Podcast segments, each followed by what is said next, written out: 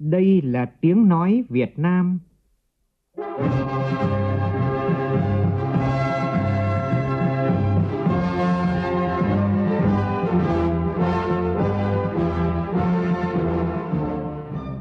là tiếng nói Việt Nam,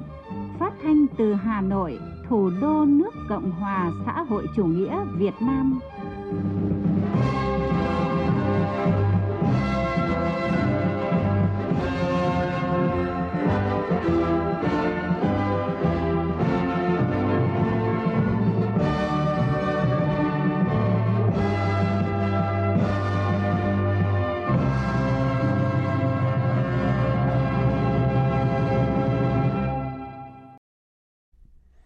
Biên tập viên Đức Hưng kính chào quý vị và các bạn. Mời quý vị và các bạn nghe chương trình Thời sự trưa của Đài Tiếng Nói Việt Nam với những thông tin đáng chú ý sau đây.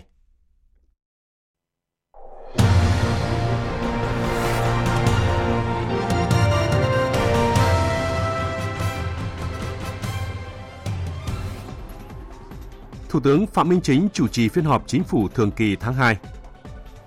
Chương trình tháng 3 biên giới với chủ đề Biên cương Tổ quốc tôi đồng loạt triển khai từ sáng nay tại các tỉnh giáp biên giới nhân kỷ niệm 64 năm ngày truyền thống Bộ đội Biên phòng và hưởng ứng tháng thanh niên năm 2023.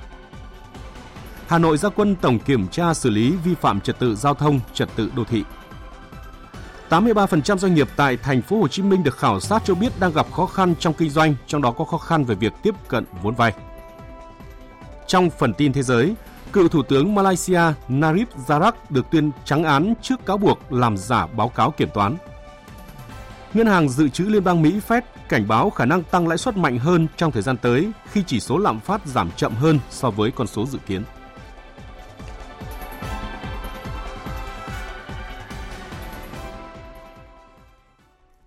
Bây giờ là nội dung chi tiết.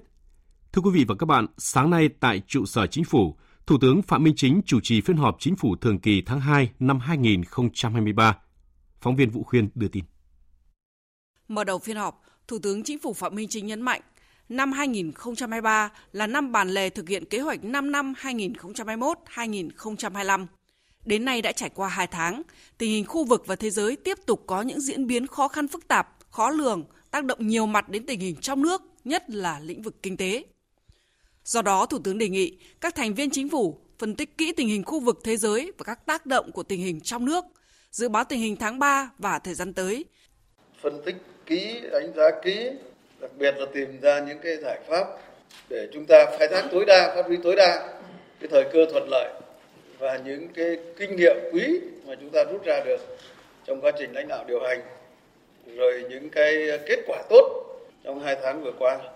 đặc biệt là tháo gỡ những cái khó khăn mà doanh nghiệp, người dân gặp phải trong cái bối cảnh chung của tình hình thế giới hiện nay, tiếp cận vốn rồi thị trường, rồi tháo gỡ khó khăn về thị trường bất động sản như thế nào, rồi ờ, vấn đề liên quan đến ờ, trái phiếu doanh nghiệp, chúng ta sẽ xử lý làm sao để nó phù hợp với tình hình, rồi làm thế nào để thúc đẩy sản xuất kinh doanh, tạo công ăn việc làm, tạo sinh kế cho người dân. Đây là những vấn đề hết sức quan trọng trong cái thời điểm hiện nay mà chúng ta phải phân tích đánh giá rồi lựa chọn cái công việc làm sao trọng tâm trọng điểm làm việc nào dứt việc đấy và có cái tác động lan tỏa để truyền cảm hứng cho các cái công việc khác. Báo cáo tại phiên họp, Bộ trưởng Kế hoạch và Đầu tư Nguyễn Chí Dũng cho biết, về tình hình kinh tế xã hội trong tháng 2 và 2 tháng đầu năm tiếp tục được duy trì ổn định, nhiều mặt phát triển với các điểm sáng. Kinh tế vĩ mô tiếp tục ổn định, các cân đối lớn cơ bản được bảo đảm, thu ngân sách nhà nước 2 tháng đạt 22,4% dự toán, tăng 10,6% so với cùng kỳ. Tổng kim ngạch xuất nhập khẩu tháng 2 tăng 6,1% so với tháng 1, tiếp tục xuất siêu tháng 2 đạt 2,82 tỷ đô la Mỹ. An ninh lương thực, năng lượng được bảo đảm, cung ứng lao động cơ bản đáp ứng được nhu cầu. Lạm phát có dấu hiệu giảm, thị trường tiền tệ cơ bản ổn định, lãi suất được điều chỉnh giảm. Điều hành tỷ giá phù hợp với diễn biến thị trường, tình hình sản xuất kinh doanh có nhiều dấu hiệu tích cực, sản xuất nông lâm thủy sản ổn định và có tăng trưởng, sản xuất công nghiệp có dấu hiệu phục hồi. Tổng mức bán lẻ hàng hóa và doanh thu dịch vụ tiêu dùng trong tháng 2 tăng 13% so với cùng kỳ. Du lịch phục hồi nhanh, có trên 1,8 triệu lượt khách quốc tế, gấp 36,6 lần so với cùng kỳ. Đầu tư được thúc đẩy, giải ngân vốn đầu tư công tăng 4,6 nghìn tỷ đồng so với cùng kỳ. Nhiều khó khăn vướng mắc được tháo gỡ, thúc đẩy tiến độ xây dựng các công trình, dự án trọng điểm. Cải cách hành chính chuyển đổi số được đẩy mạnh, nhất là cơ sở dữ liệu quốc gia. Công tác quy hoạch tiếp tục được đẩy mạnh, nhiều quy hoạch quốc gia tỉnh ngành được ban hành. An sinh xã hội được bảo đảm, Riêng trong 2 tháng đầu năm 2023, hỗ trợ cho 25 triệu đối tượng chính sách xã hội với kinh phí khoảng 9,5 nghìn tỷ đồng. Dịch COVID-19 và các dịch bệnh khác được kiểm soát tốt. Sau khi nghe các ý kiến thảo luận, kết luận phiên họp, Thủ tướng Phạm Minh Chính yêu cầu bám sát nghị quyết Đại hội 13 của Đảng, sự lãnh đạo của Trung ương, Bộ Chính trị và lãnh đạo chủ chốt, chiến lược phát triển kinh tế xã hội 2021-2030, các kế hoạch 5 năm giai đoạn 2021-2025, các nghị quyết, chỉ thị của Chính phủ, Thủ tướng Chính phủ, tuyệt đối không chủ quan lơ là mất cảnh giác, nhưng cũng không hoang mang, mất bình tĩnh, dao động phát huy tinh thần đoàn kết, tự lực, tự cường, lấy khó khăn, thách thức là động lực phấn đấu vươn lên, bản lĩnh, chủ động, linh hoạt, sáng tạo trong lãnh đạo, chỉ đạo điều hành, phản ứng chính sách kịp thời, hiệu quả Chương trình Thời sự trưa tiếp tục với các tin quan trọng khác. Kỷ niệm 64 năm ngày truyền thống Bộ đội Biên phòng mùng 3 tháng 3 năm 1959, mùng 3 tháng 3 năm 2023, hưởng ứng tháng thanh niên 2023. Sáng nay, Trung ương Đoàn Thanh niên Cộng sản Hồ Chí Minh phối hợp với Trung ương Hội Liên hiệp Thanh niên Việt Nam, Bộ Tư lệnh Bộ đội Biên phòng tổ chức chương trình Tháng 3 biên giới với chủ đề Biên cương Tổ quốc tôi, đồng loạt tại các tỉnh giáp biên. Trong đó chương trình Tháng 3 biên giới cấp trung ương tại ba tỉnh là Lạng Sơn, Quảng Trị và Kiên Giang. Phản ánh của phóng viên Phương Thoa.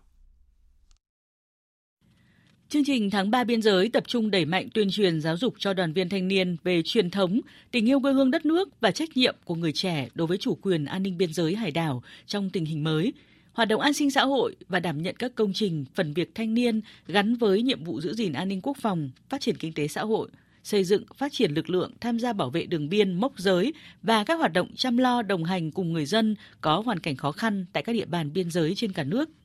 Anh Nguyễn Ngọc Lương, Bí thư Thường trực Trung ương Đoàn, Chủ tịch Hội Liên hiệp Thanh niên Việt Nam cho biết. Thông qua các cái hoạt động hết sức ý nghĩa này, à, mỗi bạn bằng các cái tinh thần nhiệt huyết, bằng trách nhiệm của mình, hãy dấn thân tham gia nhiều các hoạt động cụ thể để tháng 3 biên giới lần này tổ chức đã thực sự thành công và tạo một dấu ấn xã hội sâu sắc và đặc biệt, thông qua các chương trình đó, mỗi bạn trẻ sẽ được có điều kiện để trưởng thành về mọi mặt, mà dấn thân và đóng góp vào các hoạt động chung và chính như vậy thì tháng 3 năm nay mới thực sự ý nghĩa đối với mỗi bạn trẻ. Trong khuôn khổ lễ gia quân cấp trung ương, nhiều phần quà ý nghĩa được ban tổ chức cùng các đơn vị đồng hành trao tặng cho lực lượng biên phòng, người dân và thanh thiếu nhi các địa bàn giáp biên giới ba tỉnh Lạng Sơn, Kiên Giang, Quảng Trị như tặng quà cho gia đình chính sách và học sinh có hoàn cảnh khó khăn, hỗ trợ cây tre cho mô hình lũy tre biên giới Việt, đặc biệt triển khai các công trình thắp sáng đường biên, đường nhánh tuần tra mốc biên giới, trường đẹp cho em, ngôi nhà hạnh phúc, công trình nhà vệ sinh cho em với trị giá hơn 7,2 tỷ đồng.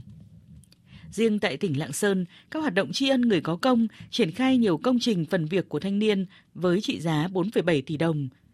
Trong sáng nay tại Lạng Sơn, một trong những hoạt động được người dân hào hứng tham gia là hoạt động khám bệnh, tư vấn, cấp phát thuốc miễn phí cho 500 người dân và thanh thiếu nhi có hoàn cảnh khó khăn tại cửa khẩu Chi Ma. Ông Trịnh Văn Bảy, huyện Lộc Bình chia sẻ.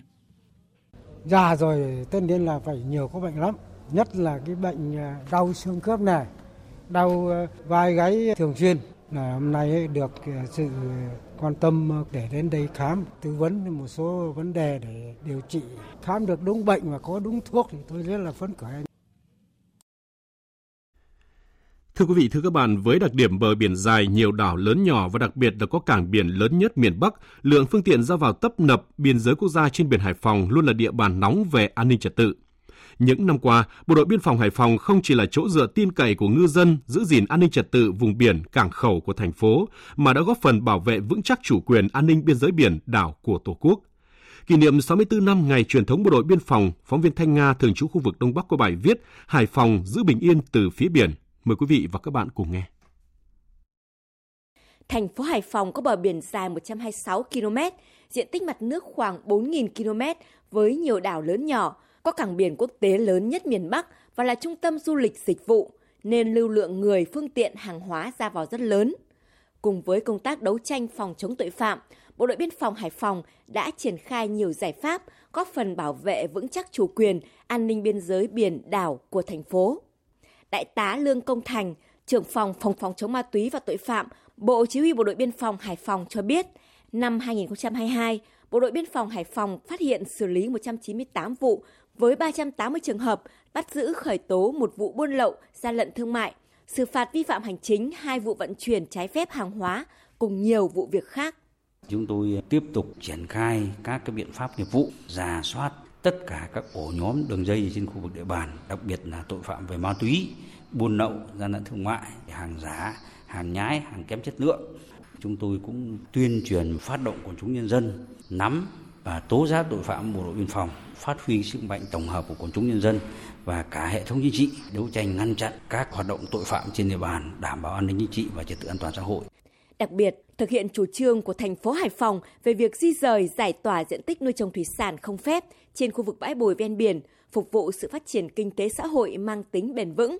Bộ đội biên phòng Hải Phòng đã tham mưu Ủy ban nhân dân thành phố và các địa phương triển khai 7 đợt cắm phao tiêu và dựng tròi bảo vệ, cưỡng chế các trường hợp nuôi ngao không phép trên khu vực biển quận Hải An và các huyện Kiến Thụy, Tiên Lãng. Trung tá Nguyễn Mạnh Hùng, đồn trưởng đồn biên phòng Đoàn Xá, Bộ Chỉ huy Bộ đội Biên phòng Hải Phòng chia sẻ, việc di rời diện tích lớn trên biển nếu thực hiện không khéo có thể tạo điểm nóng xã hội. Do đó, đồn biên phòng Đoàn Xá cũng như lực lượng biên phòng Hải Phòng đã làm tốt công tác tham mưu cho chính quyền địa phương trong khảo sát đánh giá thực trạng. Cán bộ chiến sĩ đi từng ngõ, gõ từng nhà, vận động để bà con hiểu và đồng thuận. Đơn vị đã tham mưu cho huyện Kiến Thụy tổ chức đối thoại giữa nhân dân với doanh nghiệp, lắng nghe tâm tư, nguyện vọng của người dân. Báo cáo thành phố đề nghị các doanh nghiệp xem xét hỗ trợ 30 triệu trên một ha cho các cái hộ có diện tích trồng lấn với các cái mỏ được thành phố cấp phép tự nguyện tháo rỡ di rời. Ngoài ra, đơn vị cũng đã phối hợp tốt với các lực lượng xây dựng kế hoạch và phương án đảm bảo an toàn lần thả phao xác định cái vị trí di rời cưỡng chế đối với các hộ nuôi trồng thủy sản trái phép giữ gìn an ninh trật tự khu vực biên giới biển các chương trình nâng bước em tới trường con nuôi đồn biên phòng xuân biên giới ấm lòng dân biển các mô hình cụm dân cư tham gia bảo vệ chủ quyền tổ tàu thuyền đoàn kết vân vân đã gắn kết chặt chẽ cán bộ chiến sĩ biên phòng với chính quyền và người dân khu vực biên giới biển Hải Phòng. Ông Hoàng Xuân Tiến, Chủ tịch Ủy ban nhân dân xã Đại Hợp, một xã biên giới biển của huyện Kiến Thụy, Hải Phòng, với một phần tư dân số làm nghề khai thác thủy sản đánh giá. Đồn biên phòng đoàn xã đóng trên địa bàn cùng với địa phương tuyên truyền về đường lối chính sách của Đảng và pháp luật của nhà nước về đảm bảo an ninh trật tự. Đồng chí đồn trưởng rồi là các đồng chí đồn biên phòng đoàn xã đã phối hợp và nắm bắt tình hình từ ngoài xa cho đến gần cùng với địa phương tìm cách tháo gỡ giúp các ngư dân khó khăn vào mặt kinh tế cái đặc biệt trong cái mùa mưa bão rất là quan tâm theo dõi giám sát tất cả chủ phương tiện và các hộ ngư dân trên địa bàn đồn biên phòng đoàn xã là cơ quan tham mưu rất đắc lực đối với chính quyền địa phương không chỉ giữ vững an ninh trật tự là chỗ dựa tin cậy của chính quyền địa phương và người dân các khu vực biên giới Bộ đội biên phòng Hải Phòng luôn chú trọng tăng cường tuần tra, phát hiện, ngăn chặn và xử lý kịp thời đúng đối sách pháp luật đối với các tàu nước ngoài vi phạm chủ quyền vùng biển Việt Nam. Thượng tá Tạ Duy Hiền, Phó Chỉ huy trưởng Tham mưu trưởng Bộ Chỉ huy Bộ đội Biên phòng Hải Phòng cho biết. Năm 2022, Bộ đội Biên phòng thành phố đã tổ chức 3 biên đội tuần tra kiểm soát bảo vệ chủ quyền, đã quay phim, chụp ảnh, kiểm tra, lập biên bản cảnh cáo phóng thích ngay trên biển 32 tàu cá trên 132 ngư dân, xua đuổi 40 lượt tàu cá nước ngoài vi phạm chủ quyền vùng biển Việt Nam. Quá trình thực thi nhiệm vụ bảo đảm chặt chẽ, đúng chủ trương, đúng chính sách pháp luật theo đúng cái quy định của nhà nước. Luôn sát cánh cùng ngư dân và bà con địa phương, giữ vững bình yên từ phía biển. Bộ đội biên phòng Hải Phòng luôn góp phần to lớn trong bảo vệ vững chắc và duy trì an ninh trật tự, an toàn xã hội ở khu vực biên giới biển, tạo môi trường hòa bình, phục vụ phát triển kinh tế xã hội của thành phố Hải Phòng và cả nước. Thời sự VOV nhanh, tin cậy, hấp dẫn. Thưa quý vị và các bạn, thực hiện chỉ đạo của Thủ tướng Chính phủ, Bảo hiểm xã hội Việt Nam vừa có văn bản yêu cầu Bảo hiểm xã hội các tỉnh, thành phố và các đơn vị trực thuộc thực hiện một số giải pháp nhằm góp phần đảm bảo đủ thuốc, trang thiết bị y tế phục vụ công tác khám chữa bệnh cho người dân. Bảo hiểm xã hội Việt Nam đề nghị bảo hiểm xã hội các địa phương phối hợp với Sở Y tế báo cáo tham mưu với Ủy ban nhân dân tỉnh chỉ đạo việc tổ chức đấu thầu mua thuốc, trang thiết bị y tế phục vụ công tác khám chữa bệnh theo quy định, bảo đảm tiến độ. Đề xuất với Ủy ban nhân dân tỉnh quyết định mở rộng danh mục thuốc đấu thầu tập trung cấp địa phương cho phù hợp. các đơn vị trực thuộc Bảo hiểm xã hội Việt Nam ở các địa phương chủ động ra soát, theo dõi tiến độ đấu thầu của gói thầu tập trung tại Sở Y tế, gói thầu do cơ sở khám chữa bệnh tự tổ chức đấu thầu để phối hợp và có ý kiến kịp thời với Sở Y tế các cơ sở khám chữa bệnh tránh tình trạng chậm tổ chức đấu thầu dẫn đến thiếu thuốc phục vụ người bệnh, có giải pháp đảm bảo cung ứng kịp thời đầy đủ các thuốc trong danh mục thuộc phạm vi được hưởng của người tham gia bảo hiểm y tế, đảm bảo cung ứng đầy đủ thuốc, vật tư, trang thiết bị y tế cho người bệnh nói chung và bệnh nhân bảo hiểm y tế nói riêng. Trong tháng 6 năm nay phải hoàn thành cơ sở dữ liệu quốc gia về cán bộ công chức viên chức đúng đủ sạch. Đây là mục tiêu được đưa ra tại hội nghị đánh giá việc triển khai cơ sở dữ liệu quốc gia về cán bộ công chức viên chức của các bộ, cơ quan ngang bộ, cơ quan thuộc chính phủ do Bộ Nội vụ tổ chức sáng nay. Tin của phóng viên Thu Thảo.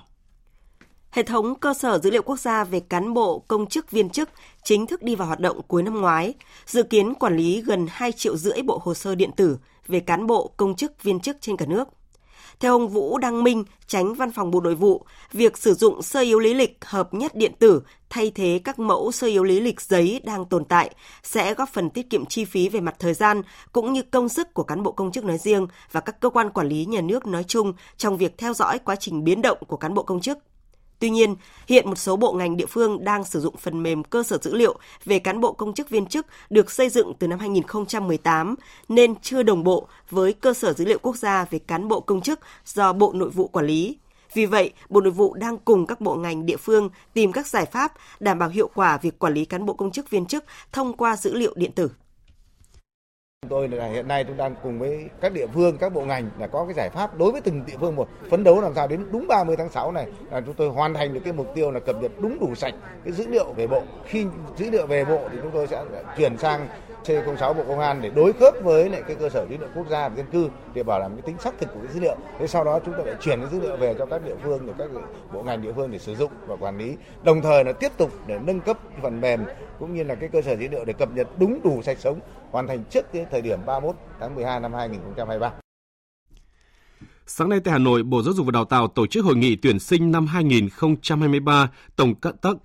tổng kết công tác tuyển sinh trình độ đại học cao đẳng ngành giáo dục mầm non năm 2022, triển khai nhiệm vụ năm 2023, đồng thời thảo luận một số nội dung cần thống nhất để triển khai công tác tuyển sinh trong năm nay. Phóng viên Minh Hường đưa tin. Theo báo cáo của Bộ Giáo dục và Đào tạo, năm 2022, tổng số thí sinh nhập học trên toàn quốc là trên 521.000 em, đạt hơn 83% so với chỉ tiêu tuyển sinh, cao hơn số nhập học của năm 2021 và năm 2020. Bốn nhóm ngành có tỷ lệ tuyển sinh nhiều nhất gồm kinh doanh và quản lý, máy tính và công nghệ thông tin, công nghệ kỹ thuật và nhóm ngành nhân văn. Phương thức xét kết quả thi tốt nghiệp trung học phổ thông có tỷ lệ nhập học cao nhất đạt gần 48%. Tuy nhiên, tuyển sinh năm 2022 vẫn còn một số hạn chế bất cập, như vẫn còn một số thí sinh chọn nhầm phương thức xét tuyển, gặp một số khó khăn trong truy cập hệ thống nộp lệ phí trực tuyến, đặc biệt là một số cơ sở đào tạo đưa ra quá nhiều phương thức xét tuyển chưa hiệu quả. Số thí sinh nhập học rất ít so với chỉ tiêu, cũng như trong tổng số thí sinh nhập học. Bà Nguyễn Thu Thủy, vụ trưởng vụ giáo dục đại học, thông tin có trên 200 lượt phương thức xét tuyển của các cơ sở đào tạo không có thí sinh xác nhận nhập học. Trên 100 lượt phương thức xét tuyển của các cơ sở đào tạo chỉ có dưới 10% số thí sinh nhập học so với chỉ tiêu. Như vậy là có những phương thức của chúng ta đưa ra không hề có hiệu quả cho cả thí sinh và cho cả chính chúng ta. Và nhiều phương thức xét tuyển như vậy là không hiệu quả mà cũng gây nhiễu loạn thông tin cho thí sinh, cho xã hội. Năm 2023, dự kiến công tác tuyển sinh về cơ bản giữ ổn định như năm 2022, trong đó Bộ Giáo dục và Đào tạo sẽ hoàn thiện quy trình tuyển sinh, rút ngắn thời gian tuyển sinh đợt 1 xuống còn 20 ngày, từ ngày 5 tháng 7 đến ngày 25 tháng 7. Sau đó, các cơ sở đào tạo thực hiện quy trình xét tuyển, thông báo thí sinh trúng tuyển, thí sinh xác nhận nhập học trong tháng 8. Thảo luận tại hội nghị, đại diện các cơ sở đào tạo đều đồng tình với phương hướng tuyển sinh năm 2023 của Bộ Giáo dục và Đào tạo, đặc biệt là việc đẩy thời gian đăng ký xét tuyển của thí sinh, xét tuyển của các trường lên sớm hơn năm ngoái là hợp lý, phù hợp với nguyện vọng của thí sinh của các trường. Ông Lê Thành Bắc, Phó Giám đốc Đại học Đà Nẵng nêu ý kiến. Đề nghị Bộ sớm mở cái cổng đăng ký tuyển sinh năm 2023. Bởi vì sau khi các cái cơ sở mà đăng ký thành công ấy thì lúc đó thì các cái cơ sở đào tạo mới có thể xác định phân bổ chỉ tiêu giữa các cái lĩnh vực với các cái ngành để có thể kịp thời thông báo tuyển sinh Bộ sớm công bố cái danh mục các trường trung học phổ thông cũng như là các khu vực ưu tiên năm 2023 để cho các trường có thể xét tuyển sớm thì có cái cơ sở để mà cộng điểm. Bộ cũng tiếp tục cho ra soát, cải tiến cái phần mềm đăng ký xét tuyển để khắc phục các cái sự cố năm ngoái đã xảy ra. Phát biểu tại hội nghị, Thứ trưởng Bộ Giáo dục và Đào tạo Hoàng Minh Sơn khẳng định tuyển sinh không chỉ là việc riêng của mỗi trường đại học mà là sân chơi chung của các trường đại học trong hệ thống, là trách nhiệm của toàn ngành, không chỉ là của hệ thống giáo dục đại học. Trên cơ sở các ý kiến thảo luận, Bộ sẽ có điều chỉnh phương án tuyển sinh năm nay để việc xét tuyển của thí sinh và các trường thuận lợi nhất và đảm bảo mọi quyền lợi. Kỷ niệm Ngày Quốc tế Phụ nữ mùng 8 tháng 3, hôm nay Bộ Lao động Thương binh và Xã hội, Ủy ban Quốc gia vì sự tiến bộ của phụ nữ Việt Nam phối hợp với Cơ quan Liên Hợp Quốc tại Việt Nam tổ chức đối thoại chính sách với chủ đề Bình đẳng giới trong chuyển đổi số ở Việt Nam, cơ hội và thách thức. Phóng viên Kim Thanh thông tin. Theo Tổ chức Lao động Quốc tế ILO, lao động nữ chiếm khoảng 37% lực lượng lao động trong lĩnh vực công nghệ tại Việt Nam, cao hơn so với thế giới 25%. Tuy nhiên, đa phần phụ nữ làm việc trong lĩnh vực công nghệ vẫn chủ yếu đảm nhiệm các vị trí khác như thử nghiệm, marketing, bán hàng, hành chính và nhân sự hơn là các vai trò kỹ thuật như nhân viên phát triển phần mềm. Có nhiều lý do dẫn đến việc tỷ lệ phụ nữ làm việc trong lĩnh vực này còn hạn chế, như còn thiếu các chính sách và chương trình thúc đẩy sự tham gia của phụ nữ trong lĩnh vực công nghệ và vẫn còn nhiều định kiến giới về phụ nữ và công nghệ làm rõ hơn thực trạng chuyển đổi số hiện nay tại Việt Nam và vai trò của phụ nữ trong kỷ nguyên số ở các lĩnh vực khác nhau để đảm bảo rằng phụ nữ không bị bỏ lại phía sau. Bà Pauline Tamaris, điều phối viên thường trú của Liên Hợp Quốc tại Việt Nam, nêu ý kiến. Chính phủ và tất cả các bên liên quan cần tăng cường hơn nữa và thúc đẩy giáo dục có chất lượng cho phụ nữ và trẻ em gái trong suốt cuộc đời của họ, nhất là trong lĩnh vực về khoa học, công nghệ, kỹ thuật, toán học. Và chúng ta cần phải tham gia và thúc đẩy những công việc trong tương lai, những kỹ năng cần thiết cho tương lai. Chúng ta cần phải đầu tư để đáp ứng những cái nhu cầu cho thế kỷ 21. Đây là một cái bước để chúng ta có thể giảm cái ảnh hưởng bất lợi về giới đối với quá trình chuyển đổi số. Chúng ta cần dự báo nhu cầu việc làm các kỹ năng cần thiết trong tương lai. Chính phủ cần phải tăng cường thu thập dữ liệu để hiểu rõ hơn về các cái khía cạnh đầy đủ về giới, đổi mới công nghệ. Chương trình thời sự trưa tiếp tục với các tin kinh tế đáng chú ý. Tổng cục Thuế cho biết số thu ngân sách 2 tháng năm nay ước đạt 325.780 tỷ đồng, bằng 23,7% dự toán, tăng 16,7% so với cùng kỳ năm ngoái. Theo Tổng cục Thuế, có 12 trên 20 khoản thu sắc thuế đạt khá so với dự toán trên 18% năm 2023, dự toán thu ngân sách của ngành thuế là 1 triệu 373.244 tỷ đồng. Toàn ngành tiếp tục tập trung chỉ đạo và tổ chức triển khai thực hiện nhiệm vụ quản lý thu ngân sách theo chỉ đạo của Thủ tướng Chính phủ, Chính phủ, Bộ Tài chính. Toàn ngành thuế đã phát động phong trào thi đua phân đấu hoàn thành dự toán thu ngân sách nhà nước, triển khai đồng bộ quyết liệt các giải pháp tăng cường quản lý thu, chống thất thu gắn với đẩy mạnh cải cách thủ tục hành chính, tạo thuận lợi cho doanh nghiệp người nộp thuế, chú trọng thanh tra kiểm tra tăng cường tuyên truyền, đối thoại, giải đáp vướng mắc cho người nộp thuế. Hiệp hội Doanh nghiệp Thành phố Hồ Chí Minh vừa khảo sát hơn 100 doanh nghiệp ở các ngành nghề về tình hình sản xuất kinh doanh 2 tháng đầu năm và kết quả cho thấy có đến 83% số doanh nghiệp đang gặp khó khăn. Tin của Minh Hạnh, phóng viên thường trú tại Thành phố Hồ Chí Minh. Theo đó, có 41,2% số doanh nghiệp thị trường bị thu hẹp, hơn 30% bị hàng tồn kho nhiều, 17,6% khó khăn do giá nguyên liệu đầu vào tăng, 40% số doanh nghiệp khó tiếp cận nguồn vốn, 43% chật vật vì lãi suất vay cao, thủ tục vay vốn phức tạp, tốn nhiều thời gian. Riêng về lực lượng lao động, nhiều doanh nghiệp lớn đang dừng ký hợp đồng lao động với một lượng lớn người lao động vì không có đơn hàng dự trữ. Đồng thời, khảo sát cho thấy số doanh nghiệp có mức lương bình quân trên 10 triệu đồng một tháng một người, giảm 15% so với cùng kỳ năm 2022. Đây là tín hiệu báo động của thị trường lao động đối diện nhiều khó khăn sắp tới. Chuyên gia kinh tế Phạm Văn Đại cho rằng không chỉ là câu chuyện lãi suất mà việc doanh nghiệp tiếp cận vốn vay vẫn tiếp tục khó khăn vì nhiều lý do, trong đó có quy định về tài sản đảm bảo. Thì cái khả năng tiếp cận vốn thì vẫn là một khó khăn ở nhiều các cái góc độ. Việc một doanh nghiệp uh, sản xuất khi mà phần lớn tài sản sẽ là máy móc thiết bị, hàng tồn kho thì cái khả năng chấp thuận làm tài sản bảo đảm và vay vốn thì cũng bị hạn chế hơn rất là nhiều. Hiệp hội Doanh nghiệp Thành phố Hồ Chí Minh cũng nhận định khó khăn của doanh nghiệp chưa dừng ở đây mà ngày càng gây gắt hơn doanh nghiệp đang đối mặt với ảnh hưởng của khủng hoảng Nga-Ukraine, suy thoái kinh tế toàn cầu khiến đơn hàng tiếp tục giảm mạnh, giá vật liệu gia công xuất khẩu tăng cao. Trong khi đó, lãi suất ngân hàng cho vay quá cao nên doanh nghiệp hoạt động cầm chừng, cố gắng vượt qua giai đoạn này và hạn chế đầu tư trong năm nay. Từ những khảo sát và nhận định này, Hiệp hội Doanh nghiệp Thành phố Hồ Chí Minh đã có một số kiến nghị gửi Ủy ban nhân dân Thành phố Hồ Chí Minh liên quan đến chính sách hỗ trợ vốn, thuế, cải cách hành chính, xúc tiến thương mại, vân vân. Cũng trong sáng nay, Ủy ban nhân dân thành phố Hồ Chí Minh họp triển khai những nhiệm vụ trọng tâm trong thời gian tới. Trong tháng 3 này, thành phố tập trung tháo gỡ khó khăn cho doanh nghiệp. Tin của Lệ Hằng, phóng viên thường trú tại thành phố Hồ Chí Minh. Hai tháng đầu năm nay, tổng mức bán lẻ hàng hóa và doanh thu dịch vụ của thành phố Hồ Chí Minh ước đạt hơn 176.000 tỷ đồng, tăng 6,1% so với cùng kỳ năm ngoái. Kim ngạch xuất khẩu ước đạt 7 tỷ 500 triệu đô la Mỹ, tăng 3% so với cùng kỳ. Tuy nhiên, chỉ số sản xuất toàn ngành công nghiệp trên địa bàn thành phố giảm 2,5% so với cùng kỳ. Tại cuộc họp, nhiều đại biểu cho rằng tình hình kinh tế thế giới có sáng hơn nhưng vẫn trong tình trạng suy giảm, trì trệ. Trong nước, lãi suất cho vay cao khiến doanh nghiệp rất khó khăn.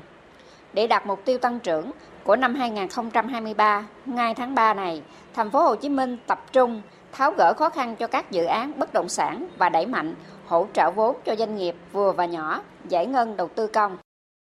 Tại cuộc họp, ông Phan Văn Mãi, Chủ tịch Ủy ban nhân thành phố Hồ Chí Minh cho biết, trong tháng 2, thành phố đã gặp gỡ lắng nghe những vướng mắt của doanh nghiệp, từ đó mà có cách tháo gỡ khó khăn. Chúng ta tập trung rất nhiều gặp gỡ, lắng nghe, ờ, ghi nhận những ý kiến nghị của cộng đồng doanh nghiệp. Ờ, chúng ta đã nhìn thấy vấn đề, ờ, vấn đề còn lại của tháng 3 và thời gian sắp tới là tập trung giải quyết các vấn đề đó trên thực tế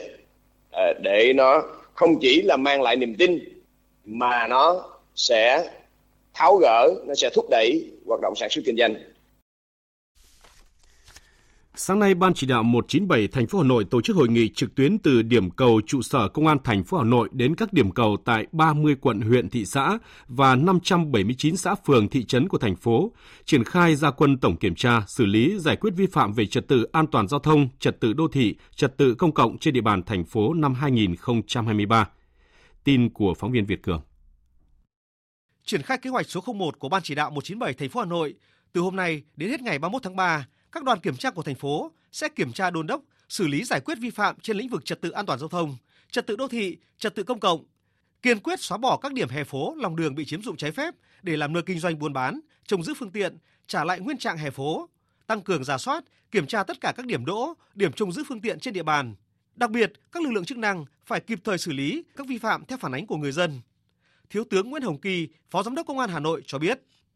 Đợt gia quân này yêu cầu tất cả các lực lượng phải thực hiện trên quan điểm hết sức nghiêm túc và kiên quyết triệt để có sự điều tra cơ bản và có những cái giải pháp phù hợp với từng cái nhóm hành vi vi phạm về trật tự an toàn giao thông và trật tự đô thị. Phát biểu tại lễ phát động, Phó Chủ tịch thường trực Ủy ban nhân dân thành phố Hà Nội Lê Hồng Sơn đề nghị các lực lượng chức năng tại cơ sở cần nâng cao tinh thần trách nhiệm hơn nữa, bởi thực tế trong thời gian qua, thành phố đã triển khai nhiều kế hoạch nhưng chưa duy trì được, chưa tạo được sự bền vững ổn định Thành phố cũng đề nghị Ban chỉ đạo 197 các quận huyện thị xã nghiên cứu xây dựng và duy trì các tuyến phố văn minh đô thị trên địa bàn, chú trọng các tuyến phố trung tâm, tuyến phố xuyên trục hướng tâm, tuyến phố trước đây là điểm đen về vi phạm trật tự đô thị. Đề nghị Chủ tịch Ủy ban nhân dân các quận, huyện, thị xã chỉ đạo đánh giá thực trạng trật tự đô thị trên địa bàn, nguyên nhân và giải pháp, phân tích kỹ mối tương quan giữa duy trì trật tự đô thị và phát triển kinh tế, thì đề nghị chúng ta phải nghiên cứu, làm rõ để kịp thời tham mưu cho thành phố có những cái ờ, chính sách thực tế, khả thi và hiệu quả. Làm sao đấy chúng ta vừa bảo đảm được mỹ quan, vừa bảo đảm được trật tự giao thông, trật tự đô thị, nhưng vẫn bảo đảm được cái quyền kinh doanh cái mưu sinh, cuộc sống của người dân, có sự quản lý Ờ, một cách gọi là trật tự bảo đảm công bằng theo thông tin từ Viện Vật lý Địa cầu, khoảng 5 giờ sáng nay tại huyện Mường Tè, tỉnh Lai Châu đã xảy ra trận động đất có độ lớn 4,4 độ Richter. Người dân khu vực thị trấn và các xã Pa ủ, Mường Tè cảm nhận rõ hiện tượng rung lắc nhà cửa và đồ vật sinh hoạt trong nhà do ảnh hưởng của động đất. Và tiếp theo là thông tin thời tiết đáng chú ý. Thưa quý vị và các bạn, bước vào mùa khô, Tây Nguyên và Nam Bộ nắng mạnh và nhiệt độ tăng. Tại Nam Bộ hôm nay mức nhiệt dao động từ 25 đến 34 độ, riêng các tỉnh miền Đông Nam Bộ có nơi trên 34 độ. Tây Nguyên nền nhiệt thấp hơn, khoảng từ 18 đến 28 độ. Nắng nóng nên chỉ số tia UV cũng tăng ở mức 8 đến 10. Đây là mức có nguy cơ gây hại rất cao cho da và mắt. Do vậy, người dân ở các tỉnh thành phía Nam nên hạn chế ở ngoài trời trong khoảng giờ trưa. Nếu có kế hoạch di chuyển thì quý vị cũng nên bôi kem chống nắng, mặc áo dài tay, đeo kính dâm và đội mũ rộng vành. Các tỉnh miền Trung hôm nay mưa nhỏ xuất hiện ở các tỉnh thành Trung Trung Bộ, Bắc Trung Bộ, Nam Trung Bộ trời tạnh giáo và có nắng. Còn ở Bắc Bộ trời hưởng nắng, nhiệt độ tăng từ 1 đến 2 độ so với ngày hôm qua, giao động ở khoảng 23 đến 28 độ. Về đêm nhiệt sẽ giảm, do vậy quý vị có kế hoạch di chuyển nên trang bị thêm áo khoác ấm. Xin được chuyển sang phần tin thế giới. Thủ tướng Đức Olaf Scholz hôm nay bắt đầu chuyến thăm Mỹ và có cuộc hội đàm được chờ đợi với Tổng thống Mỹ Joe Biden tại Nhà Trắng. Đây sẽ là chuyến thăm thứ hai của ông đến Mỹ kể từ khi nhậm chức người đứng đầu chính phủ Đức cuối năm 2021. Chuyến thăm không chỉ nhằm thúc đẩy quan hệ song phương mà còn góp phần giải quyết những khác biệt trong quan điểm giữa hai nước về các vấn đề khu vực và thế giới. Biên tập viên Hồng Nhung thông tin. Cuộc gặp tại thủ đô Washington được xem là cơ hội để hai nhà lãnh đạo tăng cường hơn nữa mối quan hệ đồng minh Mỹ-Đức. Điều này đã được người phát ngôn Nhà Trắng John Kirby đề cập tại cuộc họp báo diễn ra hôm qua. Hôm nay, Tổng thống Joe Biden sẽ chào đón Thủ tướng Đức Olaf Scholz tới Nhà Trắng để thảo luận hợp tác song phương về một loạt các vấn đề an ninh và kinh tế toàn cầu. Đây là cơ hội để hai bên tái khẳng định sự gắn kết chặt chẽ của tình hữu nghị giữa Mỹ và Đức, một đồng minh tổ chức hiệp ước Bắc Đại Tây Dương. Mối quan hệ Mỹ-Đức dưới thời ông Sol và ông Biden được đánh giá là có nhiều chuyển biến theo hướng tích cực hơn nhiều so với thời ông Donald Trump và bà Angela Merkel. Tuy nhiên, trên thực tế vẫn còn một số khúc mắc chưa thể tháo gỡ, trong đó có một số vấn đề nảy sinh gần đây, bao gồm thương mại và việc hỗ trợ cho Ukraine. Vào tháng 8 năm 2022, chính quyền của Tổng thống Mỹ Joe Biden đã ký đạo luật giảm lạm phát Mỹ. Kế hoạch chi tiêu trị giá 369 tỷ đô la bao gồm các khoản giảm thuế lớn cho năng lượng sạch, bao gồm cả năng lượng mặt trời. Các đối tác thương mại của Mỹ, đặc biệt là Liên minh châu Âu, lại đang rất lo ngại đạo luật này sẽ khiến các ngành cần nhiều vốn đầu tư của họ lâm vào cảnh khó khăn. Đức và Pháp hiện là hai nước thành viên Liên minh châu Âu phản đối gay gắt đạo luật này của Mỹ. Điều này đã được Thủ tướng Đức cho biết trước thềm chuyến thăm. Đương nhiên là chúng tôi sẽ thảo luận sâu về vấn đề này. Đó là một phần của mối quan hệ đồng minh mật thiết. Chúng tôi vẫn đang giám sát chặt chẽ các dữ liệu kinh tế. Tổng thống Mỹ và tôi vẫn thường xuyên điện đàm và cả trao đổi qua video. Tuy nhiên, lần này chúng tôi muốn trao đổi trực tiếp. Đây là điều vô cùng cần thiết trong một thế giới mà nhiều thứ đang trở nên phức tạp hơn. Ngoài vấn đề thương mại, việc hỗ trợ cho Ukraine như thế nào cũng đang là một vấn đề còn vướng mắc giữa hai nước đồng minh. Giới chức Mỹ cho đến nay vẫn đánh giá chính sách của Đức cho Ukraine là quá thận trọng so với các nước đồng minh phương Tây khác, một nhận định mà chính phủ Đức đến nay vẫn bác bỏ. Hội nghị ngoại trưởng G20 bế mạc tại Ấn Độ đã không thể ra được thông cáo chung do các thành viên có những quan điểm khác biệt về vấn đề Ukraine. Phan Tùng, phóng viên thường trú Đài Tiếng nói Việt Nam tại Ấn Độ đưa tin. Phát biểu trong cuộc họp báo kết thúc hội nghị, Ngoại trưởng Ấn Độ Jasenka, nước chủ nhà của G20 năm 2023 cho biết, những khác biệt không thể hòa giải giữa các thành viên của khối về vấn đề Ukraine khiến hội nghị ngoại trưởng G20 không thể ra được một tuyên bố chung. Thay vào đó, nước chủ nhà Ấn Độ chỉ công bố tài liệu kết quả. Theo Ngoại trưởng Ấn Độ, bàn tóm tắt của Chủ tịch G20 đã nêu ra các quan ngại của các nước đang phát triển. Tuy nhiên, có hai đoạn văn bản đã không thể đạt được đồng thuận chung. Đó là hai đoạn văn bản thứ hai và thứ ba được trích ra từ tuyên bố Bali của các nhà lãnh đạo G20 vào năm 2022. Hai nội dung này không được Nga và Trung Quốc ủng hộ. Trả lời câu hỏi về tác động của cuộc xung đột Ukraine tới toàn cầu, đặc biệt là các quốc gia đang phát triển, và điều này đã được phản ánh như thế nào qua hội nghị G20, ông Jasenka cho biết, cuộc xung đột này đã gây ra nhiều vấn đề về giá nhiên liệu, giá lương thực và giá phân bón. Ấn Độ đã bày tỏ quan ngại suốt một năm qua với chính ngôn ngữ của thế giới đang phát triển. And if you see some of the bạn có thể nhìn thấy một số quốc gia đang vật lộn trong nợ nần. Họ từng bị ảnh hưởng nặng nề vì đại dịch. Với họ, tác động dây chuyền của cuộc xung đột này đứng ở hàng đầu. Đây là vấn đề khiến chúng tôi quan ngại rất sâu sắc. Đó là lý do vì sao chúng tôi tập trung vào các quan ngại của các nước phương Nam trong hội nghị này. Chúng tôi cảm thấy đây là quốc gia bị tổn thương nhiều nhất. Hội nghị Ngoại trưởng G20 vừa diễn ra tại thủ đô New Delhi, Ấn Độ, được coi là hội nghị quy mô nhất của khối này từ trước tới nay. Trong diễn biến liên quan, điểm nóng nhất trong cuộc xung đột Nga-Ukraine là thành phố Artemov, Ukraine gọi là Bakhmut sẽ sớm bị lực lượng vũ trang Nga chiếm đóng. Đây là khẳng định của người đứng đầu phái đoàn Nga tại các cuộc đàm phán ở Viên Áo về an ninh quân sự và kiểm soát vũ khí, Konstantin Gavrilov. Phóng viên Đài tiếng nói Việt Nam thường trú tại Liên bang Nga đưa tin. Ông Gavrilov thông báo rằng một số lượng lớn lính đánh thuê từ các quốc gia thuộc khối chính trị quân sự phương Tây của NATO, đặc biệt là từ Ba Lan, đang tập trung vào khu vực này của mặt trận. Theo nhà ngoại giao Nga, có khoảng 20.000 lính đánh thuê. Đồng thời, ông Gavrilov lưu ý lợi ích của Mỹ và các đồng minh là rút lính đánh thuê và thiết bị quân sự phương Tây khỏi lãnh thổ Ukraine để tránh đụng độ trực tiếp với lực lượng vũ trang Nga. Trước đó, Thứ trưởng Bộ Quốc phòng Ukraine Anna Malia tuyên bố quân đội Ukraine, những người đã bảo vệ thành phố Bakhmut ở khu vực Donetsk trong vài tháng đã gửi quân tiếp viện mới. Theo bà, hướng Bakhmut vẫn là phần nóng nhất của mặt trận. Các đơn vị Nga tập trung nỗ lực chính của họ ở đó với hy vọng sẽ tiếp cận biên giới của khu vực Donetsk trong tương lai. Tòa án tối cao Malaysia hôm nay ra phán quyết cựu Thủ tướng Najib Razak trắng án trước những cáo buộc làm giả báo cáo kiểm toán của quỹ. Phóng viên Đài tiếng Việt Nam thường trú khu vực ASEAN đưa tin. Thẩm phán Mohamed Zainin Maslan đã công bố phán quyết sau khi nhận thấy rằng cơ quan công tố không chứng minh được hành vi vi phạm của cựu Thủ tướng Malaysia Najib Razak và cựu giám đốc điều hành quỹ nhà nước Arun Kanda Kandasamy. Trước đó, kể từ năm 2018, các công tố viên Malaysia đã cáo buộc cựu Thủ tướng Malaysia lợi dụng chức vụ quyền hạn của mình để chỉ đạo Tổng Kiểm toán Nhà nước lúc đó làm giả một số thông tin trong báo cáo kiểm toán. Trong khi đó, ông Arun Kanda bị buộc tội tiếp tay cho cựu Thủ tướng Malaysia trong vụ việc này. Đây là vụ án hình sự thứ ba mà cựu Thủ tướng Malaysia Najib bị buộc tội. Tháng 7 năm 2020, cựu Thủ tướng Malaysia bị kết tội trong phiên xét xử đầu tiên với các tội danh lợi dụng quyền hạn, tín nhiệm và rửa tiền. Ngày 23 tháng 8 năm 2022, Tòa án Liên bang Malaysia quyết định giữ nguyên bản án 12 năm tù cùng khoản tiền phạt 210 triệu ringgit, tương đương 46,8 triệu đô la Mỹ đối với ông Najib.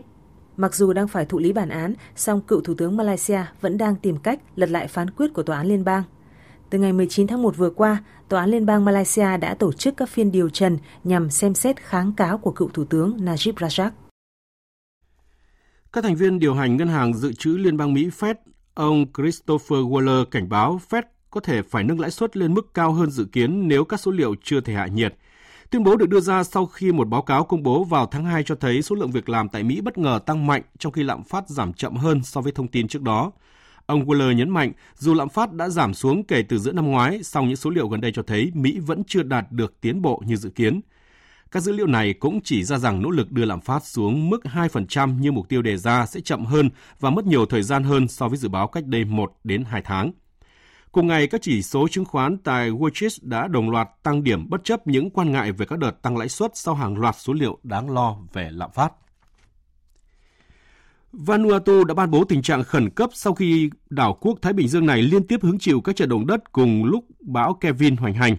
Trận động đất đầu tiên có độ lớn 6,5 xảy ra khoảng 1 giờ sáng nay theo giờ Việt Nam ở vùng biển ngoài khơi phía bắc Vanuatu. Ngay sau đó, một đợt dư chấn có độ lớn 5,4 tiếp tục làm rung chuyển hòn đảo này. Các trung tâm cảnh báo sóng thần Thái Bình Dương đánh giá không có nguy cơ xảy ra sóng thần từ các trận động đất ban đầu.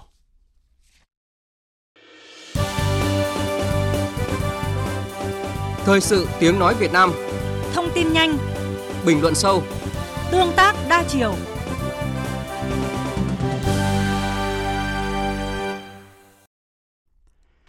Thưa quý vị, cộng đồng người Thái Lan gốc Việt Nam có hơn 100.000 người, trong đó tỉnh Udon Thani tập trung đông nhất với hơn 60.000 người. Dự kiến Việt Nam Town tại Thái Lan sẽ là khu phố Việt đầu tiên trên thế giới được xây dựng tại tỉnh Udon. Tuyến phố này hầu hết là người Việt và sẽ là nơi giới thiệu ẩm thực, hàng hóa, bản sắc văn hóa Việt Nam tại đây. Khu phố Việt tại Thái Lan sẽ có diện mạo như thế nào? Dự án này sẽ quảng bá hình ảnh văn hóa Việt Nam ra sao? Mời quý vị và các bạn cùng tìm hiểu tại cuộc trao đổi ngay sau đây giữa biên tập viên Thanh Huyền với phóng viên Ngọc Diệp, thường trú Đài tiếng nói Việt Nam tại Thái Lan. À, xin chào phóng viên Ngọc Diệp. Xin chào biên tập viên Thanh Huyền và quý vị thính giả. Ờ, thưa chị, việc xây dựng phố Việt Nam đầu tiên trên thế giới tại Thái Lan hẳn là một tin vui đối với cộng đồng ờ, người Việt tại Thái Lan và nguyện vọng của bà con ờ, gốc Việt và sự ủng hộ của chính quyền địa phương với dự án này ra sao ạ? Vâng thưa chị, tỉnh Udon Thani có thể được coi là thủ phủ của người Thái gốc Việt với hơn 60.000 người. Trải qua hơn 70 năm hình thành và phát triển, cộng đồng người Thái gốc Việt ở tỉnh hiện sống quây quần, đoàn kết gắn bó và vẫn duy trì những nét văn hóa truyền thống của dân tộc và tinh thần hướng về quê hương đất nước. Bà con cũng đã và đang có những đóng góp quan trọng vào sự phát triển kinh tế xã hội của địa phương nơi cư trú. Nhiều người hiện có địa vị cao trong xã hội sở tại. Những điều này cho thấy việc hình thành phố Việt Nam là sự phát triển tất yếu của cộng đồng người Thái gốc Việt tại tỉnh Udon Thani. Về hình thức, phố Việt Nam là dự án hợp tác giữa chính quyền tỉnh, chính quyền thành phố Udon Thani và Hội người Thái gốc Việt tỉnh Udon Thani. Chính quyền thành phố Udon Thani đã phối hợp với Hội người Thái gốc Việt tỉnh Udon Thani khảo sát và thống nhất lựa chọn ngõ 2 đường Si Suk, thành phố Udon Thani là địa điểm xây dựng phố Việt Nam. Chính quyền thành phố cũng đã dành khoản ngân sách 3 triệu bạt, khoảng hơn 2 tỷ đồng Việt Nam phục vụ việc chỉnh trang lại đường xá, vỉa hè cũng như hạ tầng cơ bản khác của khu phố Việt Nam trong nhiều tháng qua. Vâng, phố Việt Nam hay là Việt Nam Town đầu tiên trên thế giới có lẽ cũng là mối quan tâm của người Việt ở trong nước và cộng đồng kiều bào ta ở nước ngoài. À, dự án ở Udon Thani thì đang được triển khai đến đâu và à, có thể hình dung diện mạo của khu phố này như thế nào thưa chị Ngọc Diệp? Chính quyền thành phố Udon Thani đã phân bổ ngân sách để chỉnh trang lại đường xá, vỉa hè của khu phố Việt Nam – Thị trưởng thành phố Udon Thani hôm 25 tháng 2 vừa qua cho biết chính quyền thành phố dự kiến sẽ hoàn thành việc cải tạo, nâng cấp hạ tầng cơ bản của khu phố trong 2 tháng tới, đồng thời phối hợp với các hộ gia đình để tiến hành chỉnh trang mỹ quan các ngôi nhà trong khu phố từ nay đến cuối năm 2023. Trong buổi làm việc và thị sát tiến độ triển khai dự án phố Việt Nam hôm 25 tháng 2 vừa qua, Đại sứ Việt Nam tại Thái Lan và thị trưởng thành phố Udon Thani đã cùng xem xét thiết kế và khảo sát địa điểm xây dựng hai cổng chào ở hai đầu của phố Việt Nam. Hai bên cũng đã trao đổi bàn bạc các biện pháp đẩy nhanh tiến độ triển khai xây dựng hai cổng chào nhằm sớm khai trương đưa phố Việt Nam vào hoạt động. Đặc biệt, sau khi cơ bản hoàn thiện hạ tầng cứng như đề cập ở trên, các bên liên quan sẽ thúc đẩy triển khai hạ tầng mềm, đó chính là việc xây dựng các cửa hàng ẩm thực Việt Nam – cửa hàng hàng hóa, đồ lưu niệm và các thương hiệu nổi tiếng của Việt Nam hay thậm chí sẽ là những địa chỉ giao lưu văn hóa. Qua đó thì đưa khu phố này trở nên sầm uất hơn, mang những nét đặc trưng của Việt Nam tại đây nhằm thu hút đông đảo du khách từ nhiều nơi, nhất là bà con kiều bào Việt Nam tại Thái Lan, kiều bào Việt Nam tại Lào và người dân Việt Nam đến tham quan, mua sắm, thưởng thức ẩm thực Việt Nam. À, thưa chị, từ những mô hình Chinatown, Koreatown thì à, nếu một phố Việt được hình thành và được công nhận sẽ mang lại những giá trị như thế nào? Có thể nói việc hình thành phố Việt Nam sẽ mang lại những giá trị to lớn về nhiều mặt. Về góc độ chính trị ngoại giao thì việc thành lập phố Việt Nam tại Thái Lan sẽ góp phần quảng bá hình ảnh Việt Nam, nhất là những nét đẹp truyền thống của Việt Nam tới người dân Thái Lan nói riêng cũng như du khách từ khắp nơi trên thế giới đến Thái Lan nói chung.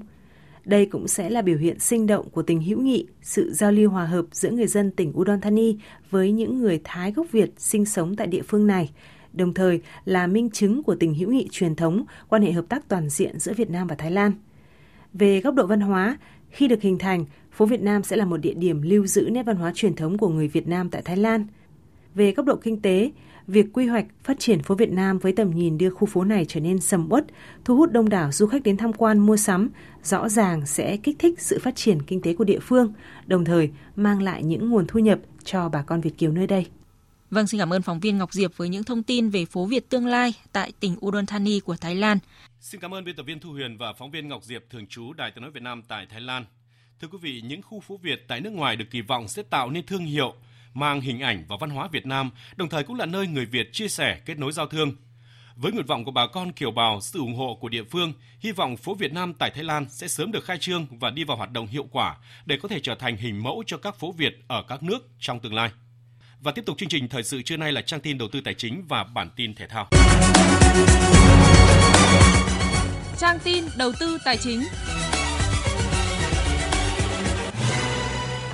Các biên tập viên Thành Trung và Bảo Ngọc kính chào quý vị và các bạn. Thưa quý vị và các bạn, sáng nay giá vàng thế giới giảm 6 đô la Mỹ một ounce, hiện đang được giao dịch ở mức 1.840 đô la Mỹ một ounce. Trong khi đó, giá vàng trong nước vẫn ổn định. Giá vàng miếng SJC được niêm yết ở mức mua vào là 66 triệu 615 000 đồng một lượng và bán ra là 66 triệu 850 000 đồng một lượng. Giá vàng dòng Thăng Long của công ty Bảo Tín Minh Châu không có biến động, đang được giao dịch ở mức mua vào là 53 triệu 330 000 đồng một lượng và bán ra là 54 triệu 180 000 đồng một lượng. Tỷ giá đô la Mỹ trung tâm hôm nay được Ngân hàng Nhà nước công bố ở mức là 23.637 đồng một đô la.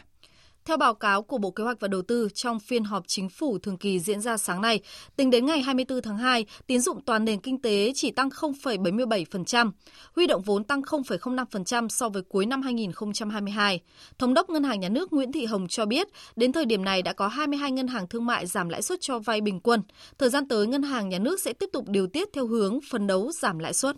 Để chuẩn bị cho kỳ đại hội đồng cổ đông thường niên 2023 sắp diễn ra trong quý tới, nhiều ngân hàng đang lấy ý kiến cổ đông, chốt danh sách phân phối lợi nhuận. Khác với 3 năm trước, Ngân hàng Nhà nước luôn yêu cầu các ngân hàng trả cổ tức bằng cổ phiếu để tăng vốn. dành nguồn lực để xử lý nợ xấu, thì năm nay không còn siết việc chia cổ tức bằng tiền mặt đối với ngân hàng được xếp hạng cao.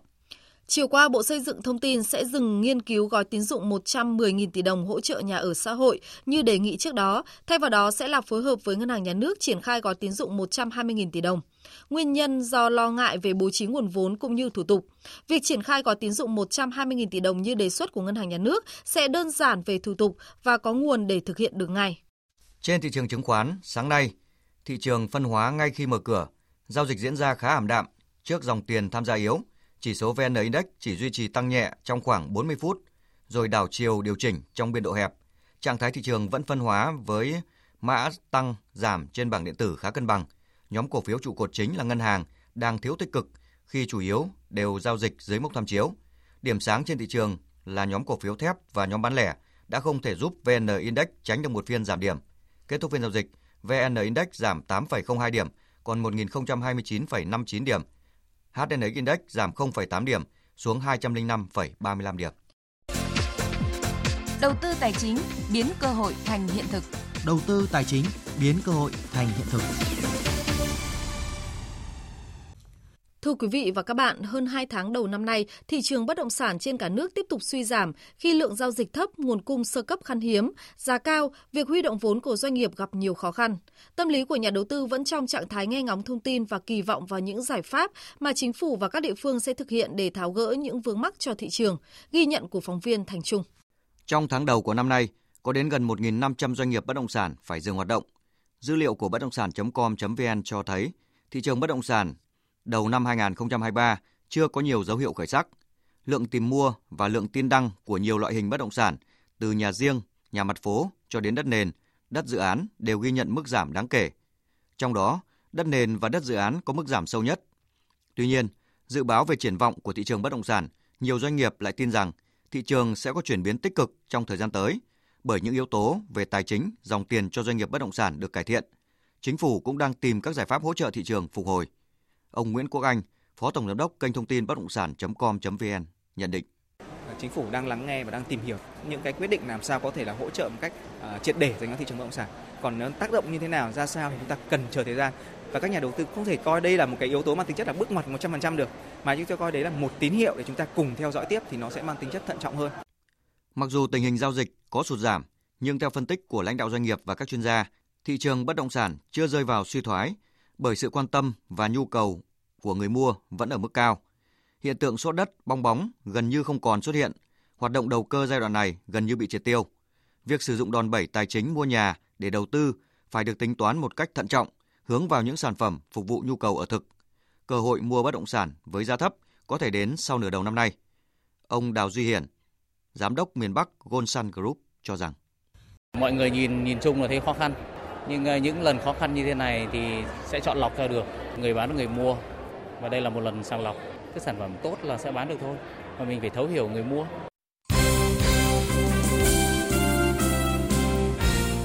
Thưa quý vị và các bạn, huấn luyện viên trưởng Philippe Jouzier vừa công bố danh sách tập trung đội tuyển quốc gia Việt Nam cho đợt hội quân đầu tiên trong năm 2023. Nhà cầm quân người Pháp ưu tiên triệu tập tất cả những tuyển thủ đã tham gia thi đấu tại AFF Cup 2022 mà chưa vội trao cơ hội cho những gương mặt mới. Tuy nhiên, trong bản danh sách này không có sự góp mặt của tiền vệ Nguyễn Quang Hải và tiền đạo Nguyễn Văn Toàn do bộ đôi này đang thi đấu tại nước ngoài. Thay vào đó, ông Chuzier trao cơ hội cho tiền vệ Nguyễn Hải Huy của câu lạc bộ Hải Phòng. Theo kế hoạch, đội tuyển Việt Nam bắt đầu hội quân từ ngày 8 tháng 3 và sẽ tập luyện đến ngày 12 tháng 3.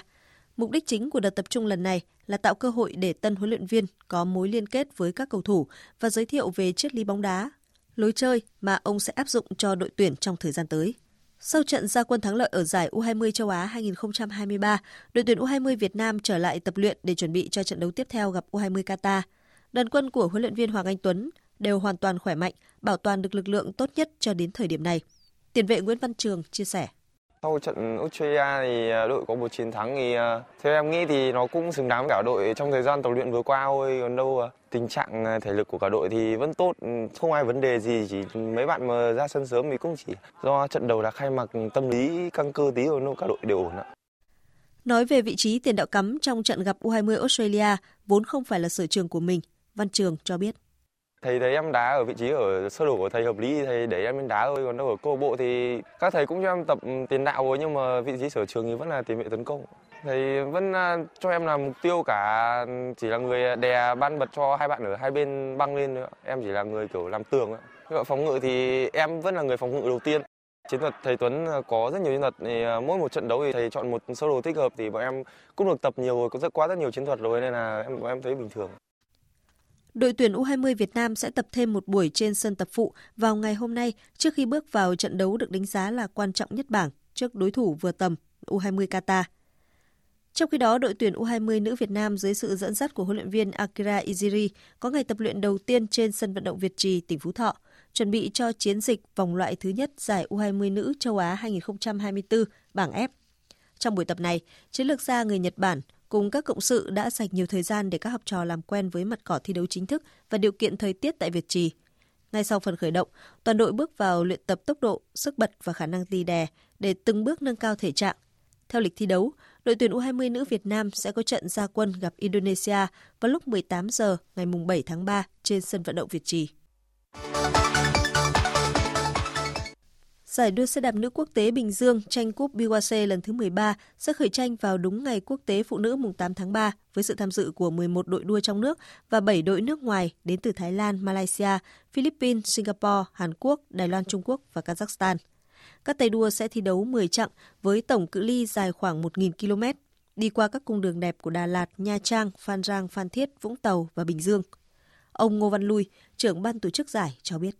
cái chất lượng mà cái chuyên môn của giải BBC bây giờ trở thành là thương hiệu của các à, đội câu lạc bộ trong nước cũng như quốc tế tham gia. Về cái độ khó, về cái cung đường, đèo và số chặng là nó rất là nhiều như thế 10 ngày. Cho nên những cái đội mà tham gia thì người ta chuẩn bị rất là kỹ. Tập quấn với cung đường thì ít nhất phải từ 3 tháng. Thì là tích tụ cái năng lượng rồi cái thể lực về cái chuyên môn thì mới hoàn thành được cái cung đường mà BUC tổ chức. Cho nên ờ, những vận động viên nước ngoài mà tham gia cái giải BUC chúng ta để đa số các đội cũng tuyển chọn những vận động viên tốt nhất của các nước mà ta tham gia.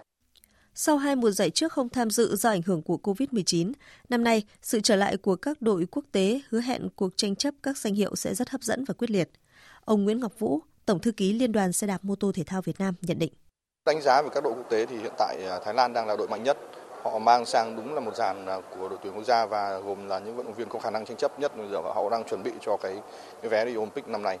Thế còn lại các đội khác thì cũng đều có những vận động viên tốt cả. Cũng có những vận động viên đều đang là nằm trong bảng xếp hạng của thế giới có điểm thưởng thế giới chứng tỏ là họ đều có sự chuẩn bị tốt. Thế còn đối với các đội vận động viên của đội Việt Nam thì chúng ta biết là đánh giá cao nhất chúng ta vẫn ờ, đánh giá đội An Giang. Vì dù gì thì đây cũng là một dàn vận động viên ờ, gần như là đội tuyển quốc gia. Thì họ sẽ có khả năng cạnh tranh. Dạng sáng nay, trên sân Bernabeu, Real Madrid để thua Barca 0-1 trong trận siêu kinh điển ở lượt đi vòng bán kết Cúp Nhà vua Tây Ban Nha. Đáng chú ý, Barca trận này còn không có sự phục vụ của Pedri, Dembele và Lewandowski vì chấn thương và bàn thắng duy nhất được ghi khi Militao đá phản lưới nhà. Trận bán kết lượt về trên sân Nou Camp sẽ diễn ra vào lúc 3 giờ ngày 6 tháng 4. Trong 4 trận làm khách gần nhất, Real thắng 2, hòa 2 trước Barca. Dự báo thời tiết Dự báo thời tiết chiều và đêm nay, phía Tây Bắc Bộ chiều hưởng nắng, đêm có mưa nhỏ rải rác, gió nhẹ, đêm trời rét, nhiệt độ từ 15 đến 26 độ. Phía Đông Bắc Bộ chiều hưởng nắng, đêm có mưa nhỏ vài nơi, gió Đông Nam cấp 2, cấp 3, đêm trời rét, nhiệt độ từ 15 đến 26 độ. Khu vực từ Thanh Hóa đến Thừa Thiên Huế có mưa vài nơi, chiều trời nắng. Riêng phía Nam đêm có mưa, mưa rào rải rác, gió Bắc đến Tây Bắc cấp 2, cấp 3, đêm trời rét, nhiệt độ từ 16 đến 26 độ. Khu vực từ Đà Nẵng đến Bình Thuận, phía Bắc có mưa rào vài nơi, đêm có mưa, mưa rào rải rác. Phía Nam chiều nắng, đêm có mưa rào vài nơi, gió Đông Bắc cấp 2, cấp 3. Vùng ven biển cấp 4 có nơi giật trên cấp 6, nhiệt độ từ 20 đến 30 độ. Khu vực Tây Nguyên chiều nắng, chiều tối và đêm có mưa rào vài nơi, gió Đông Bắc cấp 3. Nhiệt độ từ 16 đến 28 độ. Khu vực Nam Bộ chiều nắng, riêng miền Đông có nắng nóng, chiều tối và đêm có mưa rào và rông vài nơi, gió Đông Bắc cấp 3. Nhiệt độ từ 22 đến 36 độ. Khu vực Hà Nội chiều hưởng nắng, đêm không mưa, gió Đông Nam cấp 2, cấp 3, đêm trời rét, nhiệt độ từ 15 đến 25 độ. Dự báo thời tiết biển, vùng biển Bắc Vịnh Bắc Bộ không mưa, tầm nhìn xa trên 10 km, gió Đông Bắc cấp 4, cấp 5. Vùng biển Nam Vịnh Bắc Bộ có mưa vài nơi, tầm nhìn xa trên 10 km, gió Đông Bắc cấp 4, cấp 5. Vùng biển từ Quảng Trị đến Quảng Ngãi không mưa, tầm nhìn xa trên 10 km, gió Đông Bắc cấp 5. Vùng biển từ Bình Định đến Ninh Thuận không mưa, tầm nhìn xa trên 10 km, gió Đông Bắc cấp 6, giật cấp 7, cấp 8. Riêng phía Nam có lúc cấp 7, giật cấp 8, cấp 9, biển động mạnh. Vùng biển từ Bình Thuận đến Cà Mau, khu vực Bắc Biển Đông, khu vực quần đảo Hoàng Sa thuộc thành phố Đà Nẵng không mưa, tầm nhìn xa trên 10 km, gió Đông Bắc cấp 6, có lúc cấp 7, giật cấp 8, cấp 9, biển động mạnh.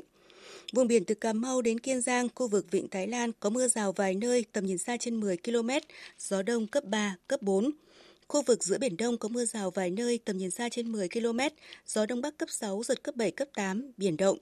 Khu vực Nam Biển Đông, khu vực quần đảo Trường Sa thuộc tỉnh Khánh Hòa có mưa rào và rông vài nơi, tầm nhìn xa trên 10 km, gió Đông Bắc cấp 5 có lúc cấp 6, giật cấp 7, biển động. Riêng phía Tây cấp 6 có lúc cấp 7, giật cấp 8, cấp 9, biển động mạnh. Quý vị và các bạn đang nghe chương trình Thời sự trưa của Đài Tiếng nói Việt Nam. Trước khi kết thúc chương trình, chúng tôi xin tóm lược một số tin chính vừa phát sóng. Chủ trì phiên họp chính phủ thường kỳ tháng 2 diễn ra sáng nay, Thủ tướng Phạm Minh Chính yêu cầu các bộ ngành địa phương tháo gỡ những khó khăn mà doanh nghiệp đang phải đối mặt như tiếp cận vốn, tiếp cận thị trường, tạo công an việc làm cho người dân, lựa chọn công việc có trọng tâm trọng điểm, làm việc nào dứt điểm việc đấy.